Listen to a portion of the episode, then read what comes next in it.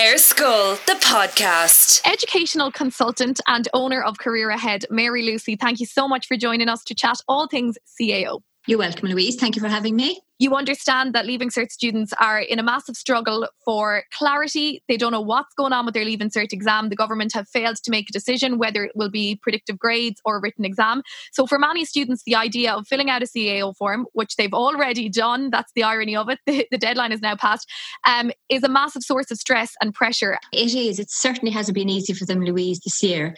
And I must applaud them really in the way they have progressed and they have continued to drive on. You know, Um, what I would say, and my advice is that there are elements that they can control in their life at the moment, and there are elements that are out of their control. Unfortunately, for all of us, the COVID situation has res- has resulted in a situation that is out of their control. So, I would keep in mind that every student is in the same situation as them. So, therefore, the decision, even though it's out of their hands, every student is going to be in the same boat. So, I would tell them to focus on what they can control so focus on working well, keeping going with their work, being sensible about their work, um, having you know good breaks during the study, eat well, sleep well. I know they're tired of hearing this, but it really is important. And what they can control then is the decision they make about the course they wish they wish to choose.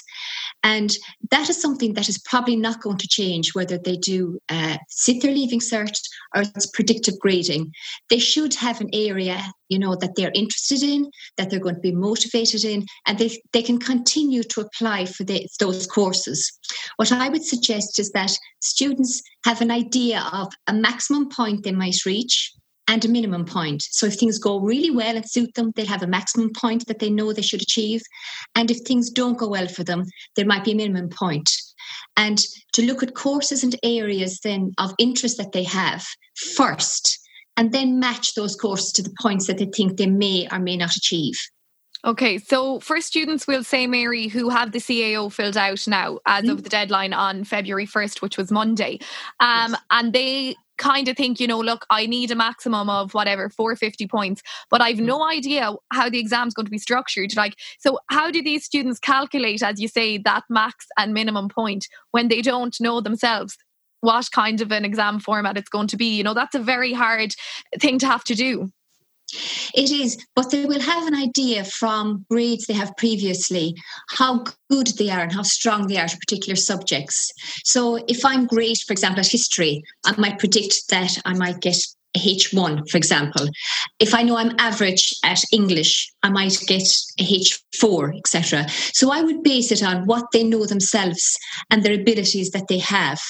And I think that they normally have a good idea. For example, all the students I've worked with so far this year, I've asked them to predict what they think if things go great and not.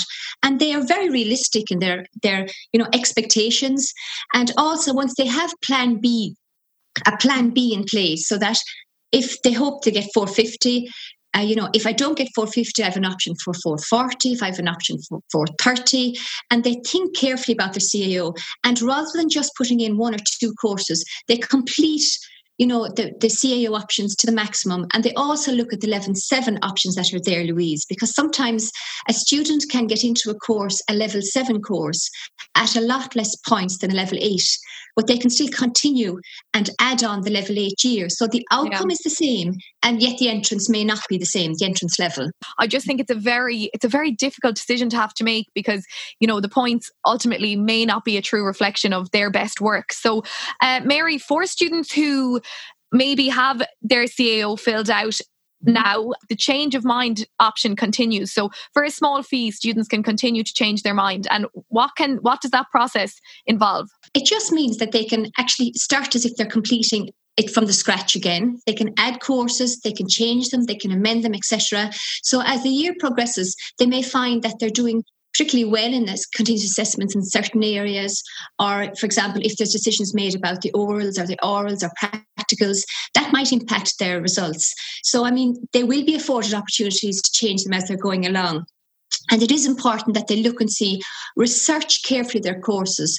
Don't just select a course because of a title of the course. They need, Louise, to actually look at the modules in the course. A lot of students select it based on just a title. And there's lots of modules there that they, they can't do or they don't like, etc. And they need to be careful selecting their choices then. My advice is that, first of all, look at the actual individual course. The modules will be all there individually if they click on them and they can get them an idea of what they are like. They can attend open days online um, and any of the open days that have passed, a lot of them have virtual talks, uh, students talking, virtual tours of the campuses. So take a look there. Um, if they can, try and link in with a professional and find out what the course is about.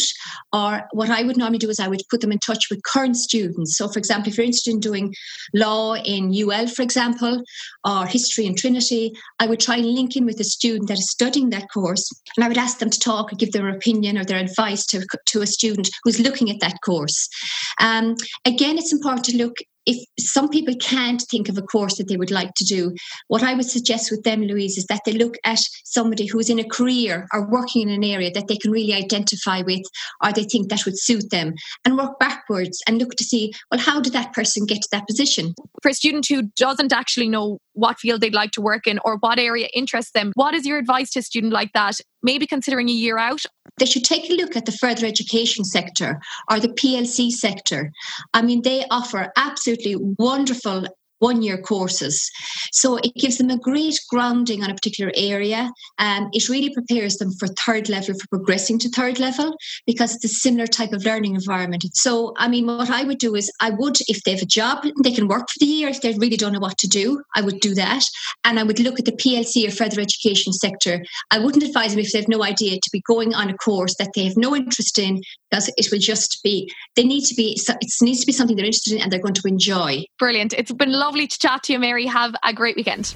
Thank you. You too. Spin Ar Scoil, the podcast. To learn more about our other podcasts, check out Spin Online or download the Go Loud app. Spin.